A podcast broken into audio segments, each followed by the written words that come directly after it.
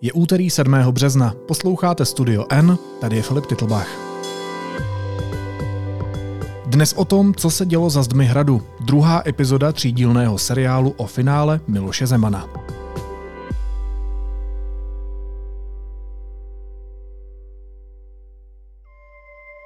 Miloš Zeman se během druhého volebního období izoloval za zdmi Lánského zámku a začal se výrazněji ukazovat vliv jeho okolí. Při téhle skartaci došlo omylem ke skartování dvou spisů v režimu důvěrném, to znamená, nic strašného se nestalo. Čím dál častěji se u vážných kauz vynořovala dnes už notoricky známá jména. Co se dělo v útrobách Pražského hradu? Na to odpovíme v druhém ze tří dílů minisérie Studia N o odcházení Miloše Zemana. Ve studiu je investigativní reportérka deníku N Zdislava Pokorná. Zdíšo, vítej, ahoj. Ahoj Filipe, díky za pozvání. Vím, že pan prezident je svéprávný a svébytný člověk a pokud by on jenom na chviličku zacítil, že kdokoliv z jeho okolí nedělá dobré jméno nebo kazí dobré jméno panu prezidentovi, tak on by byl první, který by kohokoliv bez milosti okamžitě vyměnil.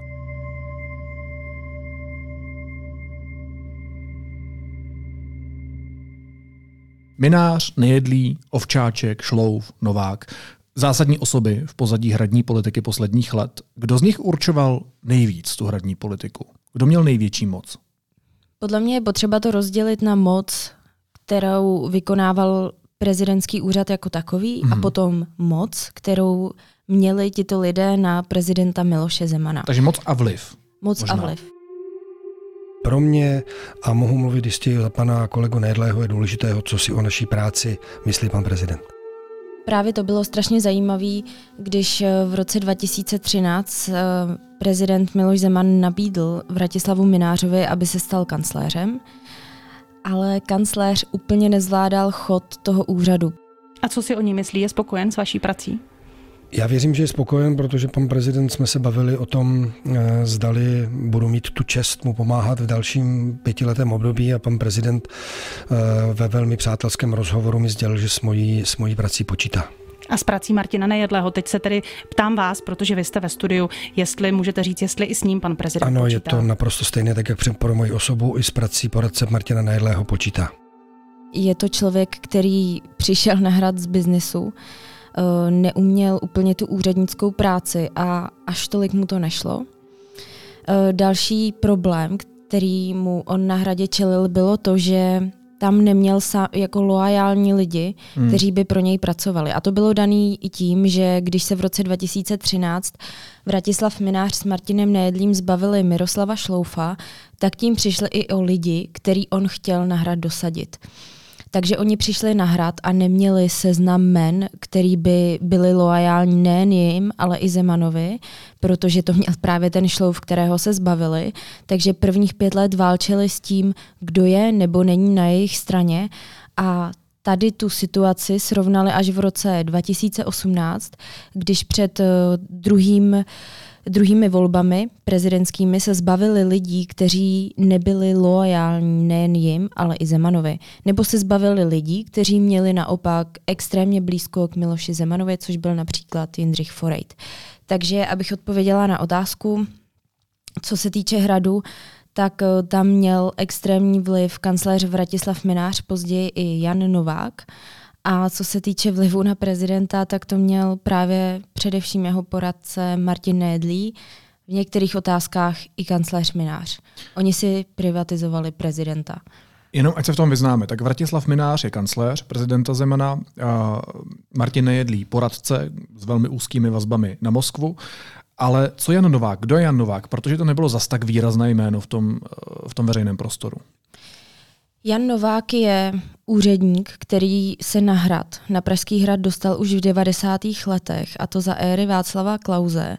Je pozoruhodné, že tam začínal právě s odsouzeným lobbystou Markem Dalíkem, což byl jeho blízký přítel. Oni spolu i studovali uh, na Univerzitě Karlově a ta jejich kariéra začínala právě na Pražském hradu, kde Jan Novák eh, působil čistě jenom jako úředník, Poté se dostal i na post šéfa bezpečnostního odboru, to bylo už v éře Václava Klauze, Tam se rozešly jeho cesty s Markem Dalíkem, který uh, byl pravá ruka Mirka Topolánka, tehdejšího premiéra.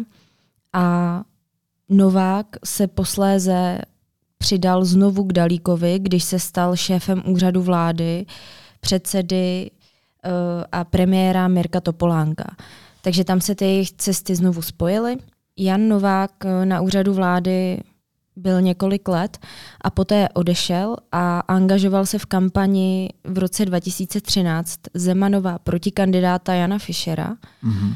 Jan Fischer ale neuspěl a Jan Novák poté krátce pracoval například národní, na Národním bezpečnostním úřadu, měl ještě nějaký další angažmá a v roce 2015 se znovu vrátil na hrad a právě se tam vrátil díky Martinu Nejedlému.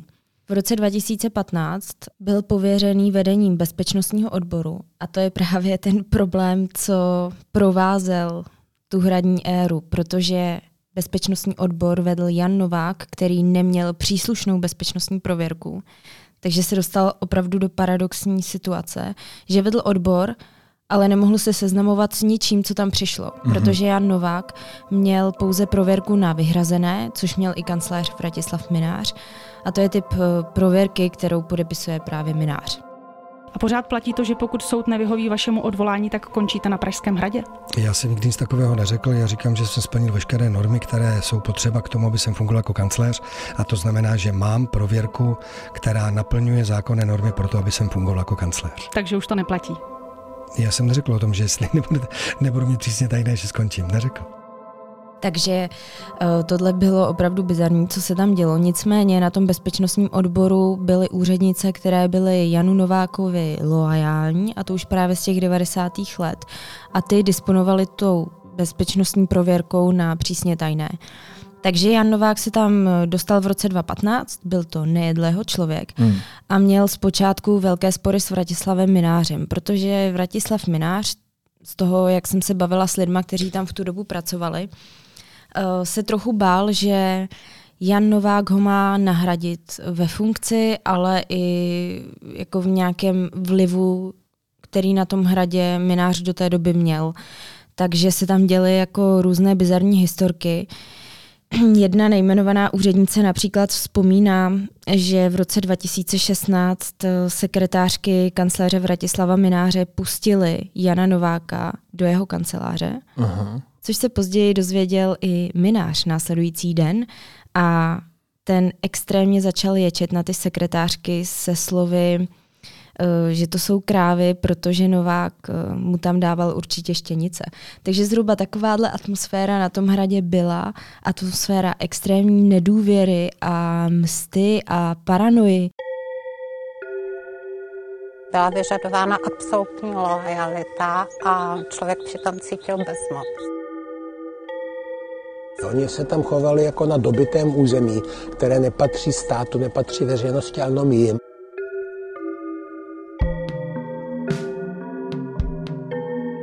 Paranoji z toho, kdo vynáší informace nejenom v rámci jako různých úřadů mimo ten Pražský hrad, ale také informací do médií, protože hrad se totálně uzavřel.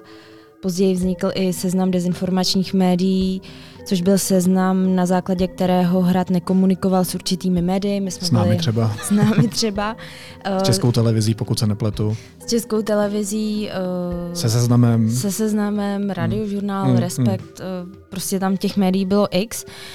Ale abych se vrátila zpátky k tomu Novákovi, tam právě panovala ta velká nedůvěra mezi ním a kancléřem. Nicméně Minář si potom spočítal, že Novák se jim vlastně může opravdu hodit, protože to byl úředník, který té práci rozuměl a právě tu agendu, která mu nešla, tak na něj mohl přehodit. Takže se dá říct, že po roce 2016 se tím formálním a nejvlivnějším člověkem na tom Pražském hradě stal právě Jan Novák, který měl na starosti i komunikaci s bezpečnostními službami, což potom vedlo jako k různým uh, problémům, k čemu se asi dostaneme.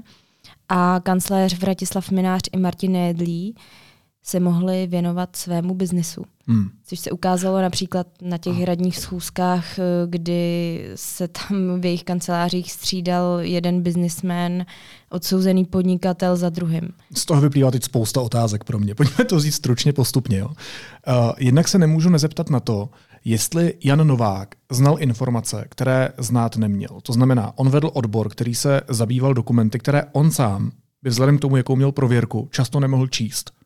Četl je nebo ne? Říkal mu to někdo nebo ne? Znal je nebo ne? No, tak to je otázka, která se nikdy nevyřešila. Já hmm. ji nevím. Hmm. Uh, řada lidí říká různé věci, nicméně ti lidi, co na hradě pracovali, tak se bojí říct uh, ty věci tak, jak skutečně se měly odehrát.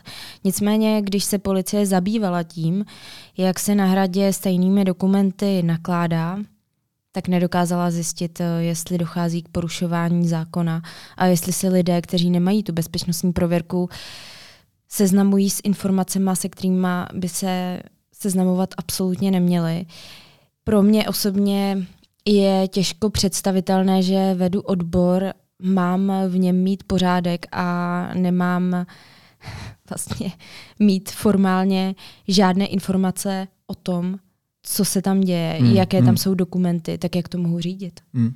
A odpověď, že to vedou dvě ženy, které tomu rozumí, tak tomu já nechápu. Tak potom ten odbor já přece nemám vést, když absolutně bych formálně nemě, neměla vědět, co se v tom děje. Takže je to pro mě těžko představitelné a právě to nakládání stejnými dokumenty eh, byl případ, eh, který se odehrál v roce 2021, když eh, se skartovala vrbětická zpráva, která odstartovala celou tu vlnu toho, jak se skutečně na hradě stejnými dokumenty nakládá. Je otázka, proč se ta vrbětická zpráva skartovala, protože bylo velké podezření, že na té zprávě, která byla v režimu, jsou otisky buď to mináře Nedlého hmm. nebo Nováka. Hmm. Ale to se nepotvrdilo, protože ta zpráva prostě byla skartována. A prezident ji viděl pozdě. Prezident ji viděl až o několik dní později a je otázka, kdo se s tou zprávou seznámil daleko před ním. Bezpečnostní odbora kancelář prezidenta republiky za tuhle marginály byla potrestána. Došlo k tomu, že dámy, které jsou tam od dob Václava Havla, omylem při těch 600 spisech skartovali dvě, které, dva, které jsou všude do hledání. A kauza z toho vznikla až poté, co samozřejmě zase v souladu se zákonem se k tomu udělal zápis, udělal se zápis kartační komise, že k tomu došlo. Všude, nikde jsme to netajili, všude se o tom vědělo. A náhle po měsíci a půl přichází na poput Bezpečnostní informační služby pracovníci NCOZ v bílých rukavicích. Já jsem původně myslel, že přišli vyzvedávat korunovační klenoty a oni přišli k nám do bezpečnostního odboru něco hledat, což se vědělo dva měsíce oficiálně. Všude oficiálně jsme to říkali, že bohužel omylem došlo ke skartaci. Čeho se týkaly ty omylem skartované spisy? Já jsem ty spisy samozřejmě nikdy neviděl, protože nemám prověrku, ale z toho, co jsem se z médií dozvěděl, tak se jednalo o spis eh, ke kauze, asi se to dá takhle nazvat, Vrbětice a ten druhý se přiznám ani nevím. Opravdu nevím. No, uh, druhá otázka, která mi vyplývá z toho, co jsi říkala, uh, to jsou ty hradní schůzky. Ty jsi strávila na Pražském hradě hodně dlouhých dní, hodin, uh, sledováním toho, jaká auto tam přijíždějí, kdo z nich vystupuje, uh, kdo chodí do areálu Pražského hradu. Zdali je tam pan prezident, anebo jsou tam uh, pouze uh, minář s nejedlým a tak dál. Vlastně z toho mi vyplývají dvě otázky. Uh, a a B. Za A, to se to nedalo zjistit jinak, to si fakt musela stepovat uh, jak v minulém století novinář na hradě. A za B, kdo tam byl? Tak té první části té otázky podle mě se to nedalo zjistit jinak. Samozřejmě mohli jsme jít tou cestou, že bychom uh, si našli nějakého člověka, hmm. uh, který by nám hlásil, kdo tam chodí nebo nechodí, což mi nepřijde úplně novinářsky čistý. A když jsem bydlela kousek od hradu, zhruba tři minuty a vždycky jsem šla kolem a viděla jsem tam nějaký auto, tak mi to po nějaký době minulý rok začalo vrtat hlavou, co se to tam vlastně děje. Hmm. Jako, že to je nějaká tržnice nebo co to jako znamená. A když jsem tam chodila čím dál tím víc častěji, tak jsem viděla vycházet i známé tváře, z, obo, z biznesu, z politiky, tak jsem si potom teda řekla i s mým šéfem Michalem Švecem, že tam budeme stát, což začalo zhruba v dubnu loňského roku. Pokračovalo to následně až do letošního února, kdy jsme tam byli v průběhu toho celého roku a sledovali jsme, kdo tam skutečně chodí. A za mě se to prostě jinak uh, nedalo zjistit jinak, než že tam stojíš, mrzneš a fotíš a snažíš se potom rozklíčovat, uh, kdo ty lidi skutečně jsou a proč tam chodili. A k té druhé části té otázky, kdo tam chodil. Hmm. Já a za kým hlavně? A za kým? No, to bylo právě to, co bylo zpočátku pro mě obtížné, protože tam je ten hlavní problém v tom, že lidé, kteří mají vykonávat svoji práci pro prezidentský úřad, tak si ze sídla prezidentů udělali místo pro svůj biznis. Hmm. A bylo potřeba oddělit, eh, kdo tam za kým chodí. Protože to, že lidi z řad politiků nebo i biznisu nebo právníků, justice chodí za prezidentem, tak to obhájíš. Prostě prezident eh, se má scházet s lidma, má s nima konzultovat řadu věcí, na tom není nic špatného. Ale špatného je na tom to, když právě tito lidé, vysoce postavení uh, ve státní správě, nechodí za prezidentem, ale chodí právě za těmahle dvěma nebo když lidi z biznesu chodí na Pražský hrad právě za těmahle dvěma. Takže pro mě bylo těžké zpočátku oddělit to, za kým tam skutečně šli, uh, takže jsem to vždycky musela docela dlouhou dobu rozklíčovávat. Jak se to vlastně rozklíčuje? Jak víš, do jaký kanceláře jdou, za kým jdou? Můžeš to říct? No, můžu to říct. Eh, já jsem to na začátku poznala vždycky tak, že lidi, kteří mířili za minářem nebo za nejedlým, tak eh, jezdili na hrad a parkovali na třetím nádvoří. Ah. Což je nádvoří, který je eh, přímo naproti katedrále a právě tam je vchod, kterým se jde do kanceláří mináře a nejedlého. Kdyby ti lidi chodili za prezidentem nebo za někým jiným, tak většinou v tu dobu, ono se to potom posléze měnilo, tak v první polovině roku 2022 chodili ze druhého nádvoří. Mm-hmm a chodili tedy jiným vchodem a byly to standardní schůzky, nebylo na tom nic špatného. Takže já jsem to poznala na začátku hlavně takhle, že ty lidi chodili tady z toho nádvoří a Poté jsem dělala to, že jsem těm lidem volala a ptala jsem se jim, co tam dělali. Oni vždycky, když šli za nejedlem nebo za minářem, tak dělali, že ani neví, kdo to je. A naopak ti lidi, kteří neměli co skrývat, protože šlo o schůzku, která se týkala nějaké běžné agendy, eh, nebo se týkala mm, třeba nějakých zahraničních cest. Byli to často i lidé uh, z diplomacie, kteří chodili za někdejším šéfem zahraničního odboru Rudolfem Jindrákem, tak neměli vůbec problém to říct. Mm. Stejně tak i Jindrák, který potvrdil, jo, tihle lidi byli za mnou, takže ti postupně z toho seznamu vypadávali lidi, kteří uh, nešli tam ani tam, a potom jsem si musela skrze nějaký eh, svý zdroje na hradě ověřovat, že skutečně šli za nejedlem nebo za minářem. Takže takhle jsem to ověřovala. A když se ptal na to, kdo tam chodil, tak já bych ty lidi rozdělila do pěti skupin. Jednou skupinou jsou za mě zákulisní hráči uh, nebo lobbysté, hmm. což jsou lidé, kteří mají za sebou nějakou kontroverzní minulost, jsou stíhaní nebo obžalovaní nebo odsouzení, figurují v nějakých velkých uh, kauzách, které pohly uh, jako českou Eh, českou scénou, nejen politickou, ale i biznisovou. Eh, potom tam mám eh, další kategorii, kterou jsem nazvala politici. Tam jsou lidé, kteří na hrad opakovaně chodili, můžeme jmenovat ministra spravedlnosti Pavla Blaška, lidé z SPD, ale nejenom je. Už eh, v době, kdy byl eh, předsedou vlády Andrej Babiš, tak eh, část jeho vlády taky opakovaně chodila na hrad za nejedlým a minářem. Hmm. Můžeme jmenovat ex-ministrině spravedlnosti Marii Benešovou nebo ex-ministra vnitra Jana Hamáčka, který tam opravdu byl velice často, stejně tak paní Benešová, nebo ex-ministr zemědělství Miroslav Toman. Takže těch lidí bylo opravdu mnoho. A další, mm, další skupina lidí, kterou jsem si nějakým způsobem pojmenovala, tak byli právníci, kteří často chodili na hrad. Eh, je to Marek Nespela, eh, Petr Michal, eh, advokát Trojan, Tomáš Tomšíček a bylo jich opravdu nespočet. Potom další složkou jsou lidé z justice, kteří dlouhodobě na hrad chodili. Teď třeba mě napadá předseda nejvyššího soudu pan Anděloši. A potom poslední částí jsou lidé, kteří podnikají buď s Nedlím nebo s Minářem a ty jsem nazvala jako biznisoví partneři, eh, kteří prostě na hradě byli non-stop.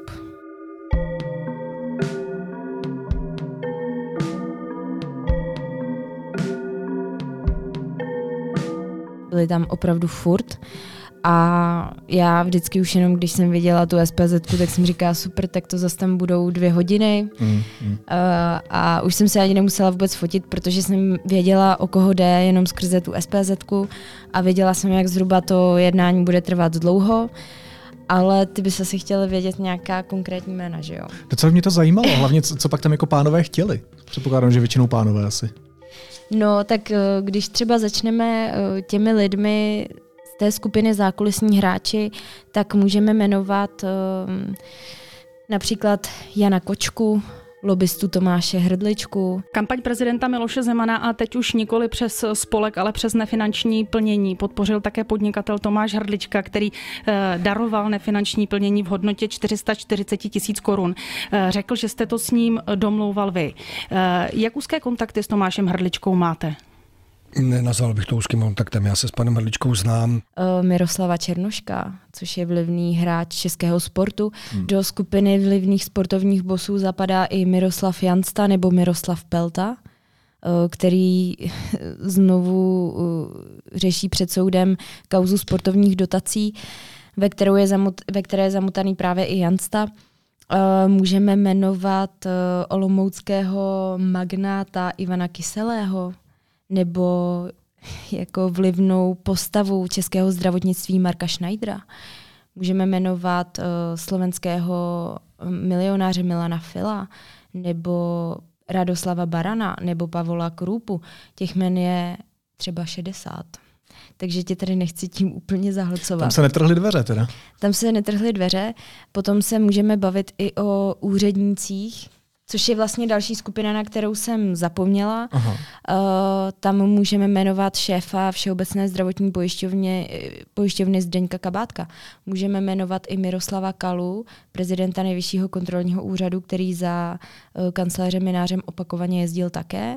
Můžeme jmenovat šéfa antimonopolního počkej, počkej, úřadu počkej, Petra těch zájmů, těch zájmů je tam ale jako hromada. Těch zájmů je tam hromada a ten vliv můžeme například uh, ukázat na případu z loňského roku, kdy prezident Miloš Zeman řešil, koho jmenuje do čela České národní banky. V tu dobu ti lidi nechodili za prezidentem Zemanem, kteří o tu, uh, o tu pozici stáli, ale chodili za Nejedlým a za Minářem. A to byl právě předseda hospodářské komory Vladimír Dlouhý a mm-hmm. dosluhující guvernér Jiří Rusnok. Vladimír Dlouhý minulý rok chodil za nejedlým a chtěl po něm, aby se přimluvil za něj v tom, aby prezident ho dosadil do čela České národní banky. Hmm. Jiří Rusnok, dosluhující guvernér, zase chtěl, aby prezident jmenoval uh, lidi, které on chce v čele hmm. té hmm. banky.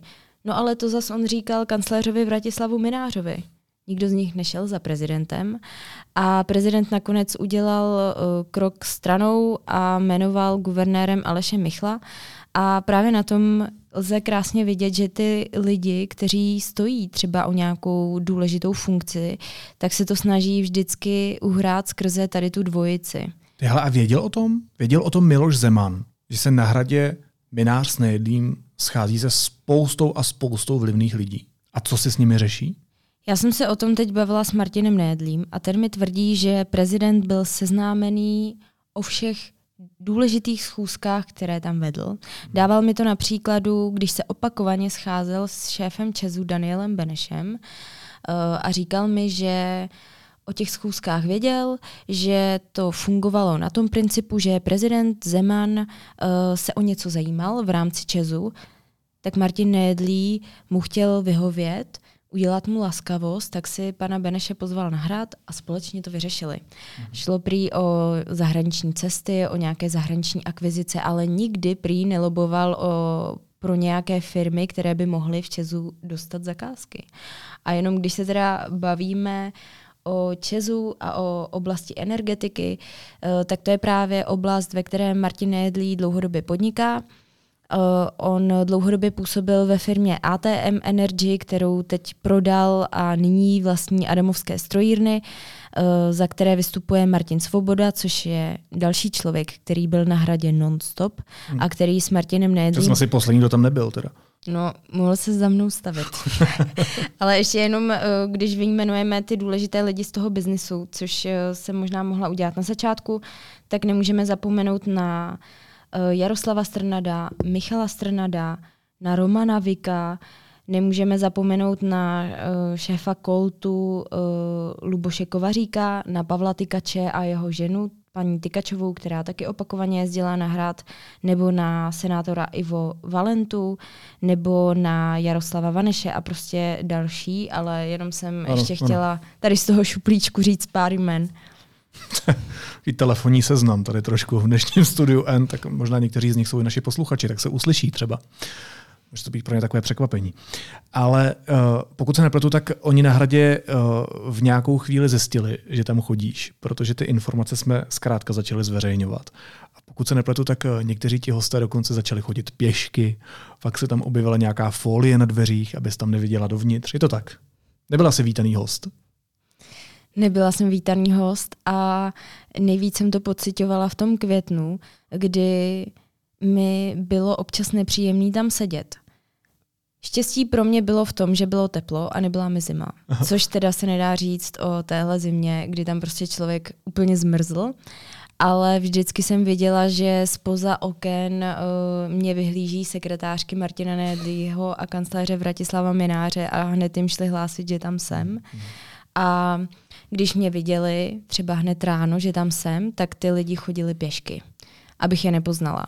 Jenomže já prostě, když jsem tam seděla a občas jsem se nudila, tak jsem se koukala na ty lidi, kteří tam chodí a dokázala jsem vytipovat, eh, že to nejsou turisti, ale že jdou právě zase za hmm. nima, protože se chovali úplně jinak než turisti, kteří si prohlíželi si věci, které jsou kolem nich, ale lidi, kteří šli na hrad, tak eh, věděli přesně kam jdou, mířili vždycky přesně do těch kanceláří, takže tady ta pěší chůze na hrad eh, se jim až tak nepovedla. Byl to například uh, případ i Jaroslava Strnada, mm-hmm. který radši parkoval úplně mimo hrad a nahračel pěšky. Uh, naštěstí pro mě jsem ho tam taky potkala. Stejně tak na hrad šel pěšky například šéf NBU Jiří Lang, ale taky jsem ho potkala. Prostě taky jsem měla, měla jsem docela štěstí, to zase jako musím říct. Ale tady ty věci se tam děly, oni chodili pěšky, abych neviděla to auto. Potom, uh, potom, když opakovaně na hrad jezdil taky ministr spravedlnosti Pavel Blažek, hmm. který to vysvětluje slovy, že takzvaný vládní vyjednavač proto na hrad chodí, uh, aby nějakým způsobem dojednával nějaké věci mezi hradem a vládou, protože premiérovi Petrovi Fialovi se tam až tak často jezdit asi nechtělo. On potom absolvoval jenom uh, ty pravidelné večeře s prezidentem Milošem Zemanem. No a když jsem tam právě stála u prezidentského tunelu, kam vždycky zajížděla limuzína Pavla Blaška, tak eh, se po týdnu stalo to, že oni celý ten tunel oblepili folí, takže nebylo možné zjistit, eh, kdo v tom tunelu je.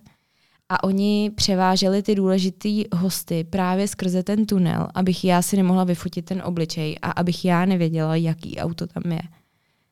Potom se děly i věci, že řidiči hradu, kteří mají vozit jenom zaměstnance Pražského hradu, tak jezdili pro ty hosty do centra do Prahy mm-hmm. a převáželi je na hrad skrze ten tunel. Abych já si myslela, že na hrad jede normální auto, který veze nějakého hradního zaměstnance, ale hradní zaměstnanec v tom autě neseděl, ale seděl v tom úplně někdo jiný a šlo prostě o lidi z biznisu nebo o různé státní úředníky, které takhle převážely. A když jsi byla svědkem tohohle všeho, tak jak, jako co si o tom myslíš? Jak se to interpretuješ? Je to ještě horší, než jsme si mysleli? Mně to spíš přijde vtipný, že se my snažili dělat takovýhle na schvály, protože jenom oni ví, co se tím teda snaží schovat. Když se tváří, že na tom přece není nic špatného, tak eh, proč se snaží ty věci takhle maskovat a dělat kolem toho takový halo? Podle mě nečekali, že tam prostě budu celý rok, nebo skoro celý rok, protože jsem začala být v Dubnu a nečekali, že je budu takhle dlouho otravovat. Že ty jsi vytrvala. No, asi občas, jo. Ale musím teda říct, že po tom květnu se to trochu sklidnilo, protože jsme si tam na sebe vz- zvykli. Takže uh, to už bylo v pohodě. Oni prostě se s tím smířili, že já tam teda furt budu Aha. a jako, že s tím prostě nic nenadělají.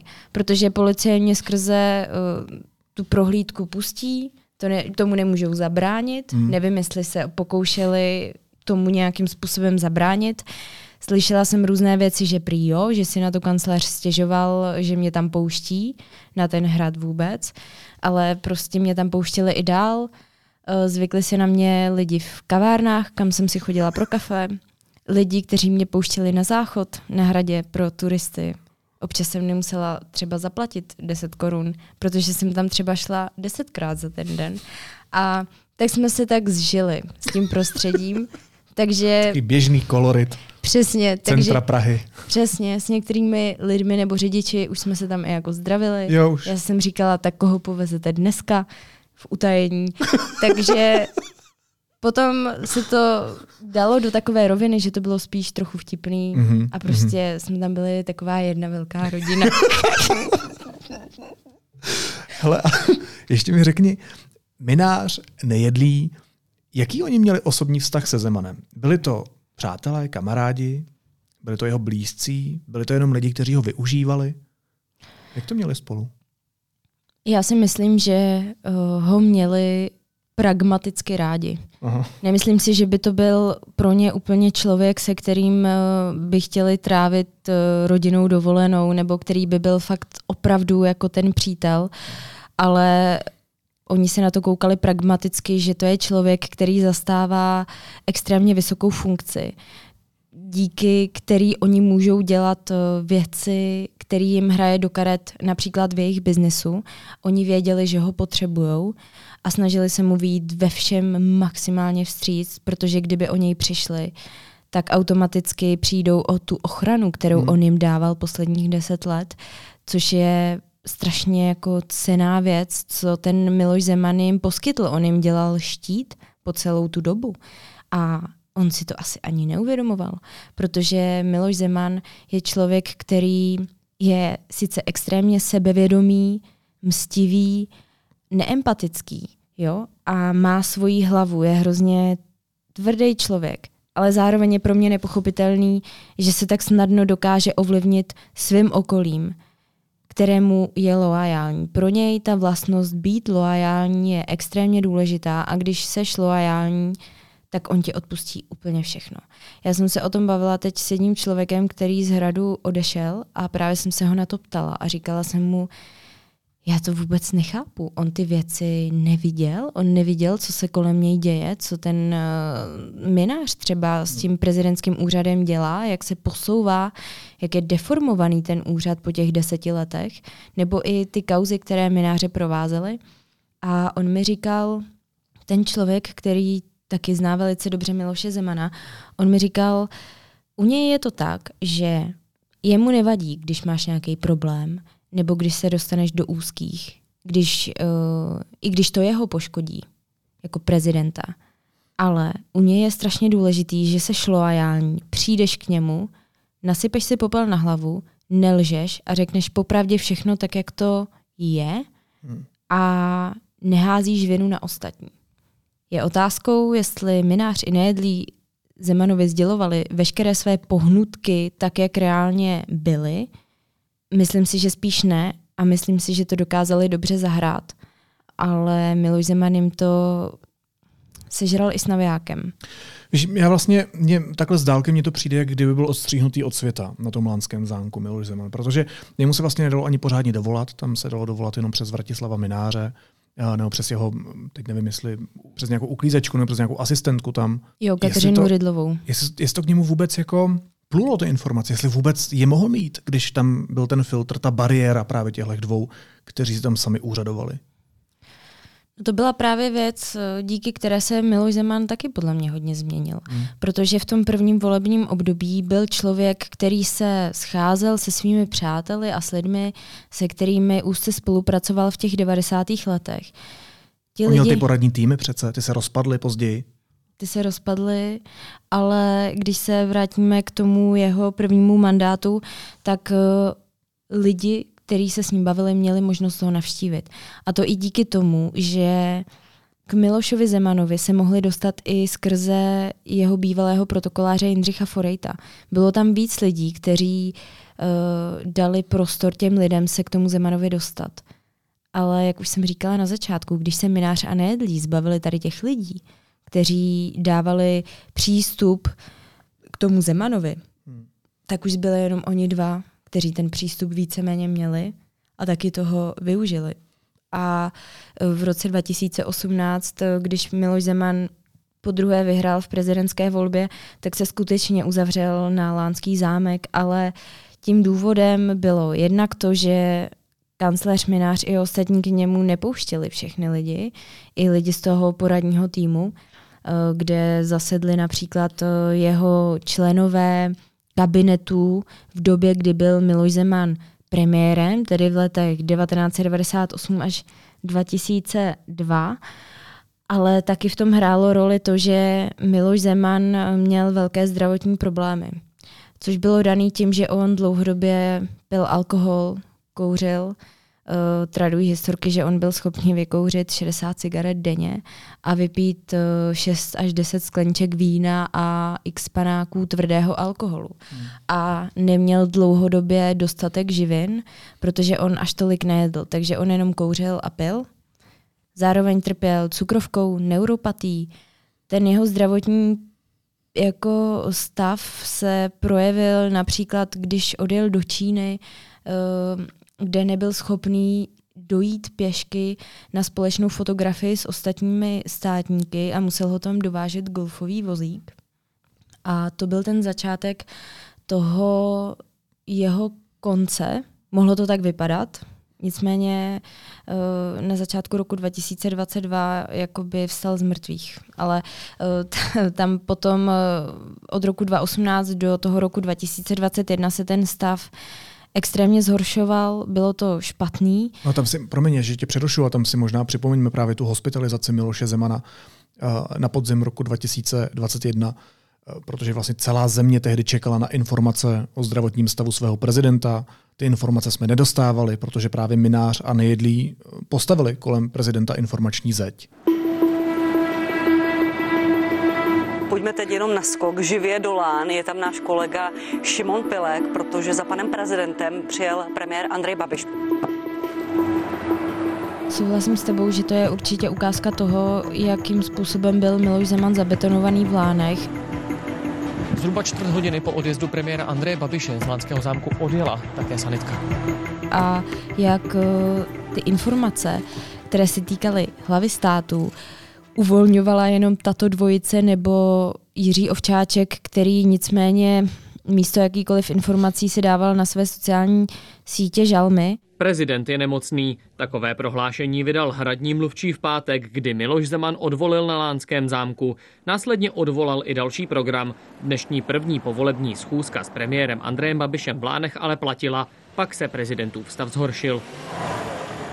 Nebyl nikdo, kdo by to komunikoval což bylo jako extrémně šílená situace v tu dobu, protože teď si můžeme říkat, dobrý, Miloš Zeman normálně dokončil svůj prezidentský mandát, ale v tu dobu, já když si na to jenom vzpomenu, jak jsme to v médiích prostě řešili, jak jsme nikdo nevěděl, co se bude dít, jak se řešilo to, jestli se aktivuje článek 66 ústavy, jestli prostě to prezident přežije, protože to fakt vypadalo hodně špatně, a hrad mlčel. Hmm. Tak uh, to pamatuju, jak jsme tady nevěřícně všichni na to koukali, co se vlastně vůbec děje. Jo, a místo, toho, bezprecedentní. a místo toho kancléř Minář si udělá na hradě tiskovku, kde si stoupne před uh, sochu Tomáše Garika Masaryka, kde ukazuje video, který má dokládat, že prezident Miloš Zeman žije. Chtěl bych poděkovat všem, kteří panu prezidentovi píší pozbudivé dopisy a přejí mu uzdravení. Pana prezidenta v nemocnici na jeho přání často navštěvuje rodina a někteří spolupracovníci kanceláře prezidenta republiky. Prezidentovi je na jeho přání předávám denní monitor zpráv, zajímá se o dění v České republice i ve světě. Nyní požádám kolegy, aby postili zmiňovaný záznam. Svolení sněmovny na nejzastší termín. Super. My jsme rádi, že máme ten čas. Což je od tvého, že máš německé přísloví Seid gewonnen, alles gewonnen. no,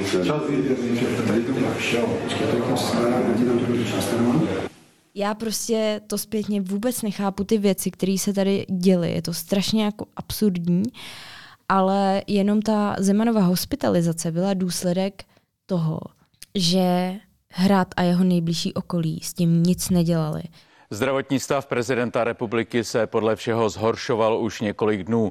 Kvůli němu například volil v pátek na zámku v Lánech. A moc dobře to věděli, že je potřeba zasáhnout už minimálně rok dopředu, protože to byla doba, kdy se do toho ponořil také někdejší policejní prezident Jan Švejdar, který uh, vlastně pod sebou má i uh, ochranku prezidenta a ti to měli opravdu velice složité, protože se o prezidenta museli starat, ale oni nebyli pečovatelky. Hmm. To měli být jeho ochránci. Oni neměli uh, vykonávat pečovatelskou službu v Lánech. To prostě není jako agenda, kterou oni mají vykonávat. A právě to v roce 2020 se už začalo řešit, že je problém a že zdravotní stav Miloše Zemana se zhoršuje. Policejní prezident na to opakovaně mináře upozorňoval – Upozorňoval na to také šéf Zemanovy ochranky Jan Baláš. Minář s tím ale nic nedělal. Místo toho Dolán poslal fyzioterapeuta. Ačkoliv policejní prezidium žádalo, aby se už tehdy o Zemana stala jako profesionální pečovatelská služba. A kdyby se to stalo už tehdy, tak se nikdy nedostaneme do toho bodu, že Miloš Zeman bude x týdnů hospitalizovaný v nemocnici a bude to vypadat, že to třeba nemusí přežít. Ještě poslední otázka. Uh, my jsme mluvili o tom, že se za zdmi hradu děly věci, o kterých nevíme. A mě by zajímalo, jestli budeme někdy vědět jako o všem. Jestli se podaří někdy postihnout, uh, vyšetřit nebo aspoň popsat všechny ty nekalosti, které se na hradě za vlády, a teď já nevím, jestli mám říct Miloše Zemana nebo okolí Miloše Zemana, děli. Já si myslím, že se dozvíme jenom zlomek. Ale to, co se skutečně na hradě dělo, zůstane zahaleno bohužel tajemstvím. Myslím si, že novináři dělali skvělou práci i z ostatních redakcí, kdy rozkrývali věci, které se dějí v příspěvkových organizacích, především v Lánské zprávě, eh, kterou vedl odsouzený Miloš Balák. Uh, viděli jsme taky pod ruce Minářovi a těm věcem, které on dělal a jak si přihrával ke svému biznisu, to stejné platí i pro nejedlého. Ale myslím si, že ty hlavní otázky pro mě osobně jsou dosud nevyřčené a to je to, jak oni konkrétně zneužili tu svoji funkci pro lobování ve prospěch jiných firm a kde jsou ty peníze. Tak a tady se zastavíme našem vyprávění o prezidentování Miloše Zemana. Zítra v poslední epizodě třídílné minisérie se podíváme na jeho úplné finále, na zametání stop. I zítra si budeme povídat s reportérkou deníku N Zdislavou Pokornou. Zdíšo moc děkuji za tvoji práci, za tvoje vyprávění a měj se hezky zatím. Ahoj. Ahoj Filipe, moc dík.